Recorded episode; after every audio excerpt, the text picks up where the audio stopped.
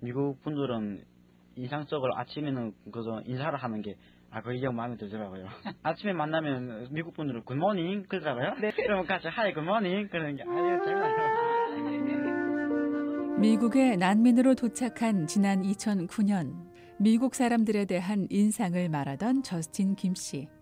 저스틴 씨의 아버지와 어머니 역시 새로운 삶에 대한 기대감에 부풀어 있는 듯 보였습니다. 저는 앞으로 여기 온 곳 이 자체가 성공이라고 생각하고 부담을 주지 않고 내 자체로 돈 벌어서 그저 공부시키는 거 할 수 있으면 하는 거에 난 제일 큰 소원이에요.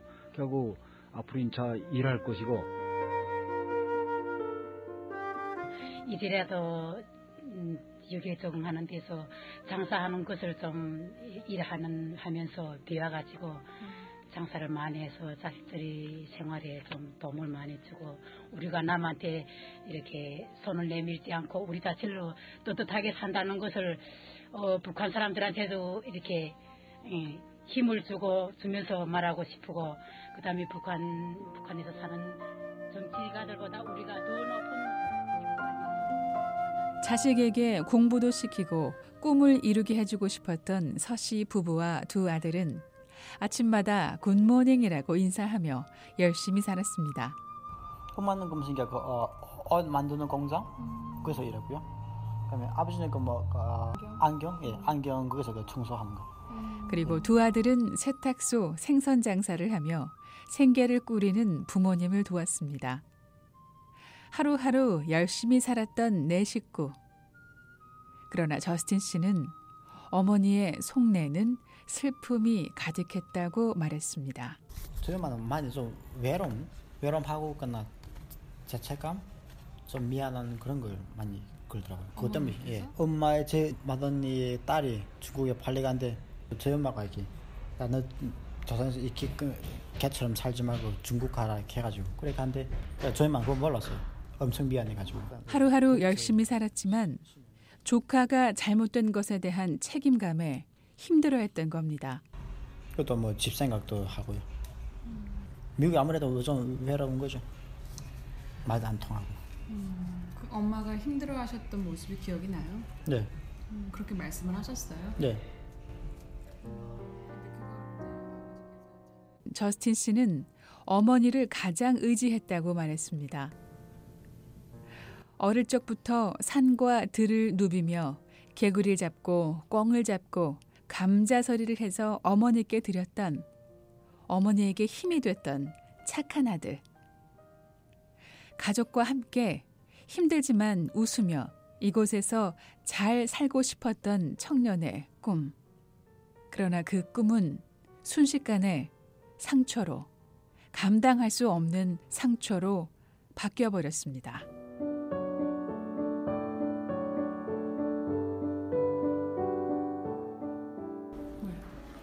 그때 좀 많이 힘들었거든요. 엄마가 죽고 그러니까 그래가지고 그때 좀 아마 그때 제일 힘들은 것 같아요. 정신적으로. 어머니는 어떻게 돌아가셨어요? 좀 뭐랄까 좀 가정 좀 그런 문제가 있어가지고요. 그래가지고 네. 아버지는 계시고? 아니요. 같이 죽었어요.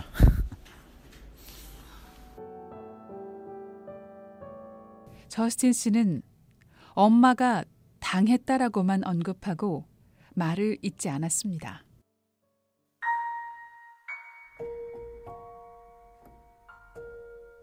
지난 2011년 6월 18일 미 동북부 뉴욕주 로체스터에서 벌어진 한 탈북 난민 가정의 비극적인 사건은 지역 뉴스에 실렸습니다.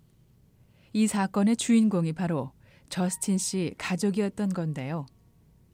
취재진은 하루가 지나 다시 한번 당시 일을 조심스럽게 물었습니다. 저스틴이 할 수 있는 만큼만 네. 부모님이 어떻게 어제 얘기해본 거는 당했다고 얘기를 했어요. 네. 그게 무슨 얘기인지 얘기해 줄 수 있어요?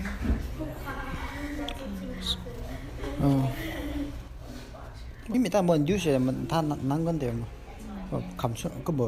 감추고 싶은 것도 없고 감출 것도 없고요. 근데 그다음 이렇게 좀 뭐랄까 저 아버지에 대한 좀 기분이 좀 안 좋아가지고 그래서 안 말려고 하는 거죠. 뭐 그것도 사실 뭐 엄마 아버지한테 죽은 거죠. 아버지가 엄마를 죽인 거죠. 그래서 저희 아버지를 엄청 싫어해요. 그래.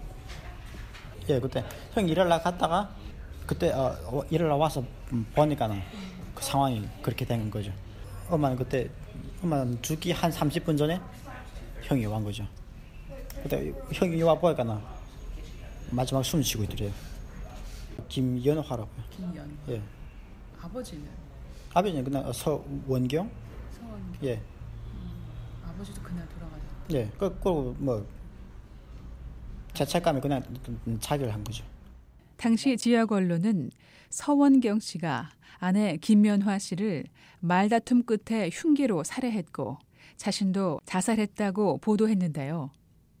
남편이 힘든 미국 생활에 회의감을 느낀 후 술과 폭행을 일삼았고 경찰의 경고를 받기도 했다고 전했습니다. 저스틴 씨는 당시 사망한 어머니의 시신을 바로 볼 수 없었고 사건 이후 처음 어머니를 장례식장에서 봤다고 말했습니다. 엄청나게 고통스러운 시간을 보냈을 텐데 어떻게 이겨냈어요? 많은 분들이 많이 도와줬죠. 다른 분들 도움 없었는데 예, 힘들죠. 저스틴 씨의 가족이 겪은 일은 한인 사회에도 충격을 줬는데요. 기독일보는 장례식 현장 사진과 함께 어머니를 잃은 슬픔을 이기지 못해 어머니의 곁을 떠나지 못하는 모습이라고 저스틴 씨의 당시 모습을 적었습니다. 내 인생에서 제일 스트레스 받은 일은 그래도 엄마하고 뭐 하소연하고 뭐 그랬으니까. 근데 갑자기 그런 사람 없으니까 좀 힘든 거죠.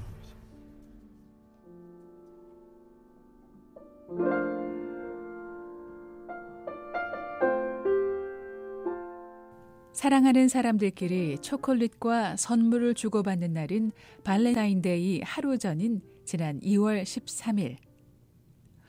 어머니가 살아계셨다면 빨간 장미와 초콜릿을 선물했을 텐데.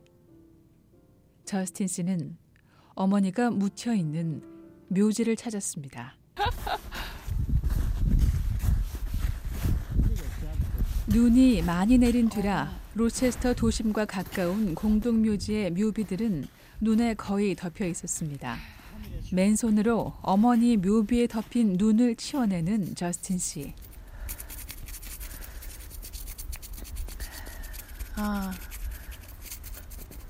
눈을 치워내니 고 김연화 씨의 사진과 이름이 보입니다.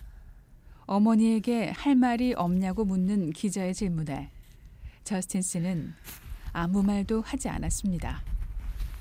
그리고 어울리지 않는 농담을 꺼내는데요. 작년에 왔을 때 이 여자 없었는데 어디 가서 또 이사 왔네요. 아, 옆에 어머니 말동무가 이러는 건가? 영어도 못하는데. 영어 가르치켜주나? 뭐 천국엔 영어 학원 있겠죠. 저스틴 씨 어머니의 묘비 옆엔 아버지가 아닌 한 미국 여성이 묻혀 있습니다.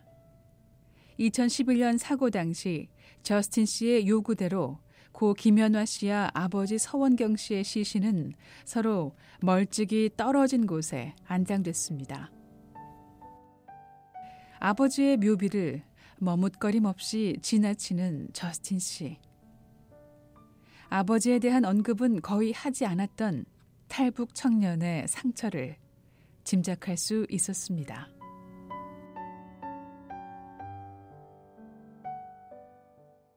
VOA 뉴스 장량입니다.